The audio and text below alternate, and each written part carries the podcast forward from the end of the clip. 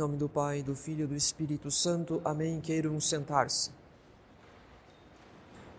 Tenho desejado ardentemente comer convosco esta Páscoa antes de sofrer.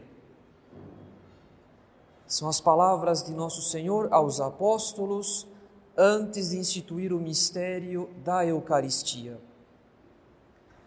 Essas palavras nos fazem refletir sobre a relação estreita que há entre a Eucaristia e a paixão de Jesus Cristo. De fato, tanto a Eucaristia quanto a paixão são sinais do grande amor, do amor ardente de Jesus Cristo pelos homens. Nós nunca pode, podemos perder de vista, caros fiéis, que nosso Senhor não precisava sofrer aqueles tremendos sofrimentos da paixão.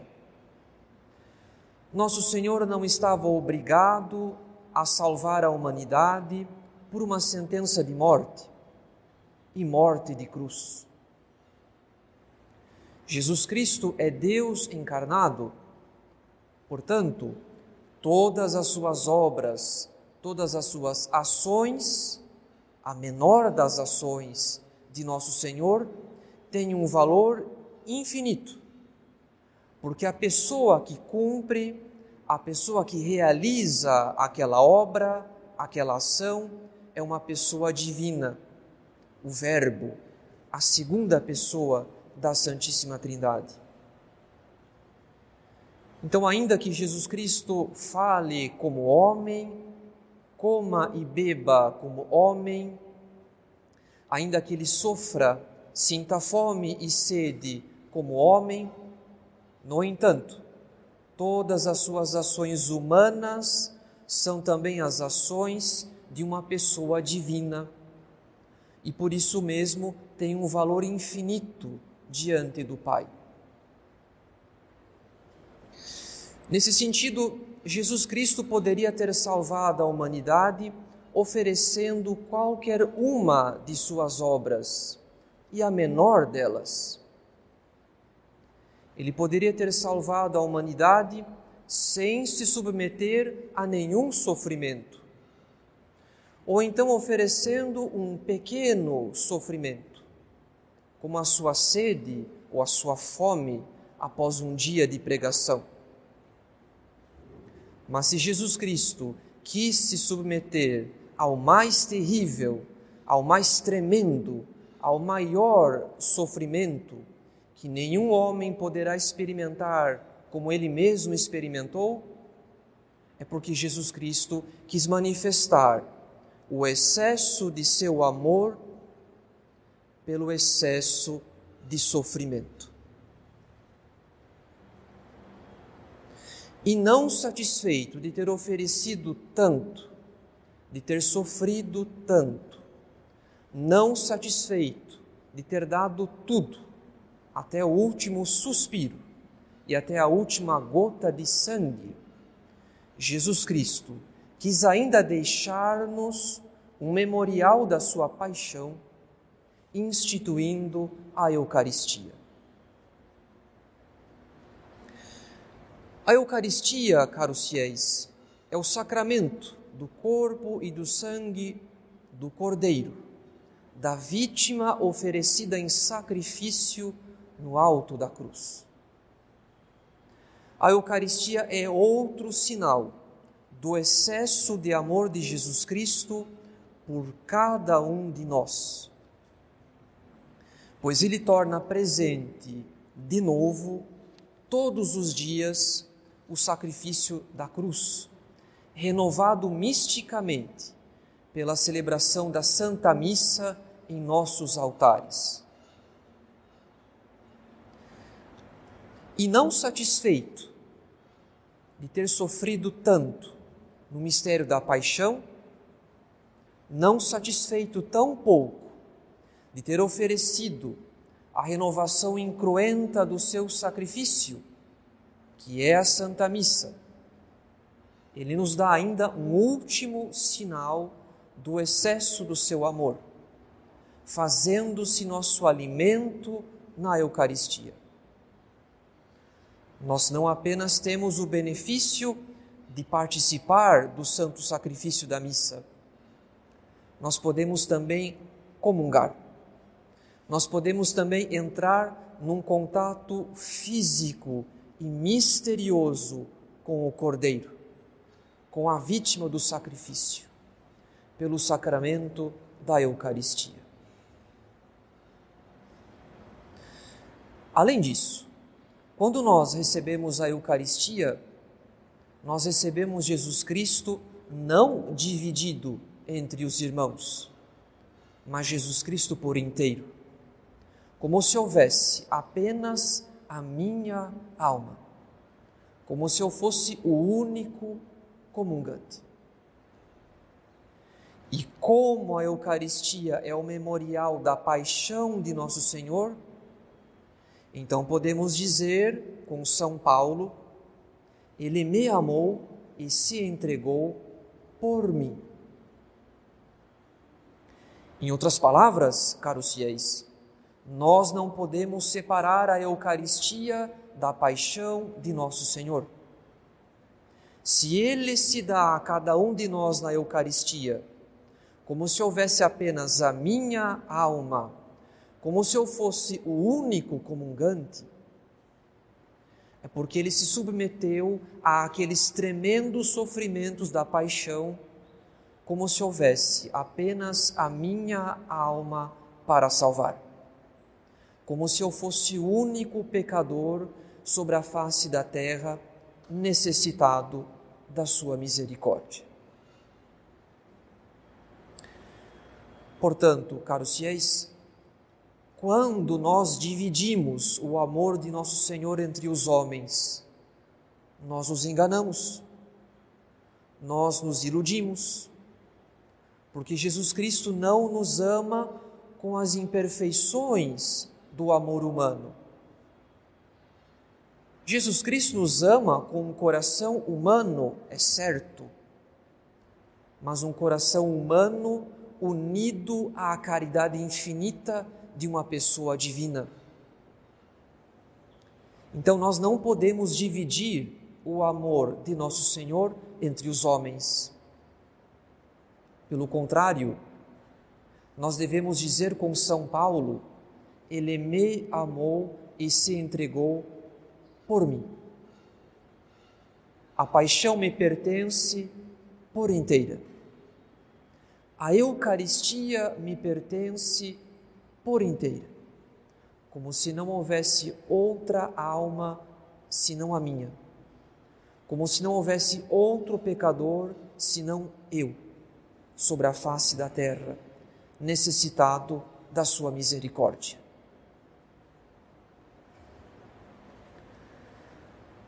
Não obstante, quem é aquele que deve perpetuar o mistério da Eucaristia na vida dos homens. Quem é aquele que foi constituído como guardião, como tesoureiro, como autêntico ministro da Eucaristia? Quem é aquele que deve pregar com as palavras e com os exemplos, com a própria vida interior, o excesso de amor de Jesus Cristo pelos homens. Nós sabemos, é o sacerdote. O sacerdote, como ensina Santo Ambrósio, é o vigário do amor de Cristo. Ou seja, é o representante do amor do coração de Jesus pelos homens. Jesus Cristo chamou os sacerdotes como seus amigos mais próximos. Jesus Cristo revelou o amor do seu coração especialmente aos sacerdotes, para que eles conduzissem as almas ao segredo, à intimidade do seu coração. Isso quer dizer, caros fiéis, que o primeiro bem que um sacerdote deve procurar para o seu rebanho é a santificação da sua alma. Porque se o sacerdote for santo, o rebanho estará bem conduzido. Mas se o sacerdote negligenciar a própria santificação, o rebanho está em perigo. Quem o afirma é São Gregório Magno, quando ele diz: a causa da ruína do povo são os maus sacerdotes. Então devemos reconhecer, caros fiéis, que peso imenso foi depositado sobre os ombros do sacerdote. Que peso imenso. O peso de representar o amor do coração de Jesus. O peso de conduzir as almas a esse mesmo amor, ao segredo, à intimidade desse mesmo sagrado coração. Não nos espanta, portanto, que o demônio tenha tanto ódio ao sacerdócio, que ele arme tantas ciladas, tantas armadilhas aos sacerdotes, porque, ferindo os sacerdotes, ele obtém maior prejuízo sobre o rebanho inteiro. Nesse sentido, os leigos, os fiéis católicos batizados, devem considerar com zelo o dever que lhes cabe, o dever que lhes pertence de sustentar os sacerdotes. Afinal de contas, caros fiéis, quando a nossa natureza humana está enferma, os anticorpos reagem para conter a infecção e restituir a saúde do corpo. Nenhum de nós, quando se encontra enfermo, prefere amputar um membro ou remover um órgão, se existem meios de restituir a saúde ao organismo sem uma intervenção tão agressiva e prejudicial. Pois, da mesma maneira, caros fiéis, no corpo místico de Cristo, a oração dos fiéis pelos sacerdotes deve atuar como os anticorpos do organismo, sustentando, intercedendo e auxiliando os sacerdotes para que não fracassem em seu ministério. O que inclui a necessidade de oferecer reparações de oferecer desagravos, mesmo pelas infidelidades dos sacerdotes. No entanto, assim como o demônio arma ciladas e armadilhas contra os sacerdotes, da mesma maneira o demônio sugere aos leigos que não rezem pelos sacerdotes, mas que os critiquem que exponham as suas falhas, que zombem das suas misérias. Muitas vezes sob a ilusão de que estão defendendo a glória de Deus e o bem da igreja. Mas nenhum de nós, caros fiéis, nenhum de nós procuraria curar uma infecção amputando um membro ou removendo um órgão, um órgão se os anticorpos pudessem defender o organismo e salvar um membro ou um órgão infeccionado. Por outro lado, o que fazemos nós, caros fiéis? Como nos comportamos com relação a um membro da igreja, a um ministro da igreja? Quantas vezes nós procuramos removê-lo das nossas orações e, inclusive, amputá-lo da comunhão dos santos, do corpo místico de Cristo. Nós fazemos a um membro da igreja o que nós não fazemos a um membro do nosso corpo. Nós não nos importamos com a perdição de um ministro, ainda que tenhamos a máxima preocupação, para não perder sequer uma ponta dos nossos membros. pois não é esse o espírito da igreja. O espírito da igreja é um espírito de caridade, que pretende salvar o que estava perdido. Não nos esqueçamos que se Jesus Cristo é o bom pastor, a ovelha perdida que ele resgata, a ovelha perdida pode ser também um de seus ministros. Se nosso Senhor resgatou cada um de nós de uma vida frívola, de uma vida de pecado e de esquecimento da graça, por que ele não resgataria um de seus amigos, como são os sacerdotes? E se nosso Senhor deu uma última chance, até mesmo ao traidor, chamando de amigo aquele que lhe dava o ósculo da traição, por que ele não daria inúmeras chances aos seus amigos que vivem na tibieza e em tantas outras ilusões no exercício do ministério?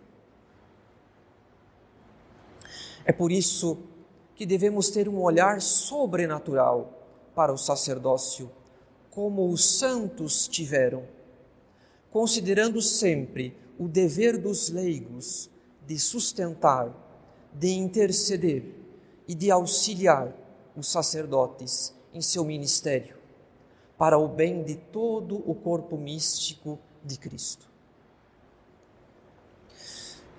Nesse sentido, o primeiro exemplo que devemos imitar é o dos primeiros cristãos.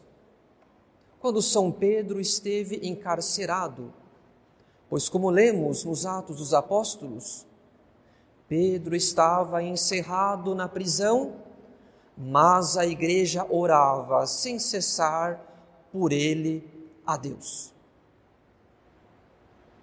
Nós também temos o dever de rezar sem cessar pelo Papa e pelo nosso próprio bispo, a fim de que não sejam eles capturados em nenhum engano, em nenhuma ilusão que ponha em perigo a sua fidelidade à Igreja, a sua fidelidade à doutrina católica. O segundo exemplo que devemos imitar é o de São Francisco de Assis, que não permitiu que as falhas ou os pecados dos sacerdotes justificassem a menor falta de respeito para com eles. De fato, São Francisco de Assis assim escreveu: Ai daqueles que os desprezam, isto é, aos sacerdotes. Ai daqueles que os desprezam. Pois nem que eles sejam pecadores, ninguém os deve julgar, porque o Senhor mesmo reservou para si o direito de julgá-los. Se os sacerdotes receberam um poder sobre o corpo físico de Jesus Cristo, isto é, sobre a Eucaristia, ninguém menospreza a pessoa de um sacerdote sem diminuir o respeito devido ao seu ministério ao seu sacerdócio. E por fim, o terceiro exemplo que devemos imitar é o de Santa Teresinha. Quando Teresinha fez aquela romaria com seu pai para suplicar ao Papa Leão XIII a sua entrada no Carmelo aos 15 anos, ela relata em suas memórias autobiográficas que durante um mês conviveu com muitos padres santos. Mas ela acrescenta: Vi que se sua sublime dignidade os eleva acima dos anjos, nem por isso deixam de ser homens frágeis e fracos. E ela continua: Se padres santos mostram em sua conduta que precisam extremamente de orações, o que dizer daqueles que são tíbios? O que dizer daqueles que são tíbios? Santa Teresinha usa de muita discrição em sua autobiografia, não revelando nada do que viu durante a sua viagem a Roma, não revelando nada do que deve tê-la entristecido ou escandalizado. Ela esconde essas misérias com o seu silêncio. Ela apenas insiste na necessidade de oração e de muita oração pelos sacerdotes. É por isso que antigamente, no breviário dos sacerdotes, havia uma oração indulgenciada por São Pio X, uma fórmula de consagração do clero ao Sagrado Coração de Jesus, na qual os próprios sacerdotes rezavam por aqueles seus irmãos de sacerdócio cuja queda lamentável atristou a igreja. Os sacerdotes rezavam então ou para alcançar a graça da conversão desses seus irmãos de sacerdócio, ou pelo menos para reparar o dano causado pela queda, a fim de consolar o Sagrado Coração pela infidelidade de alguns dos seus ministros.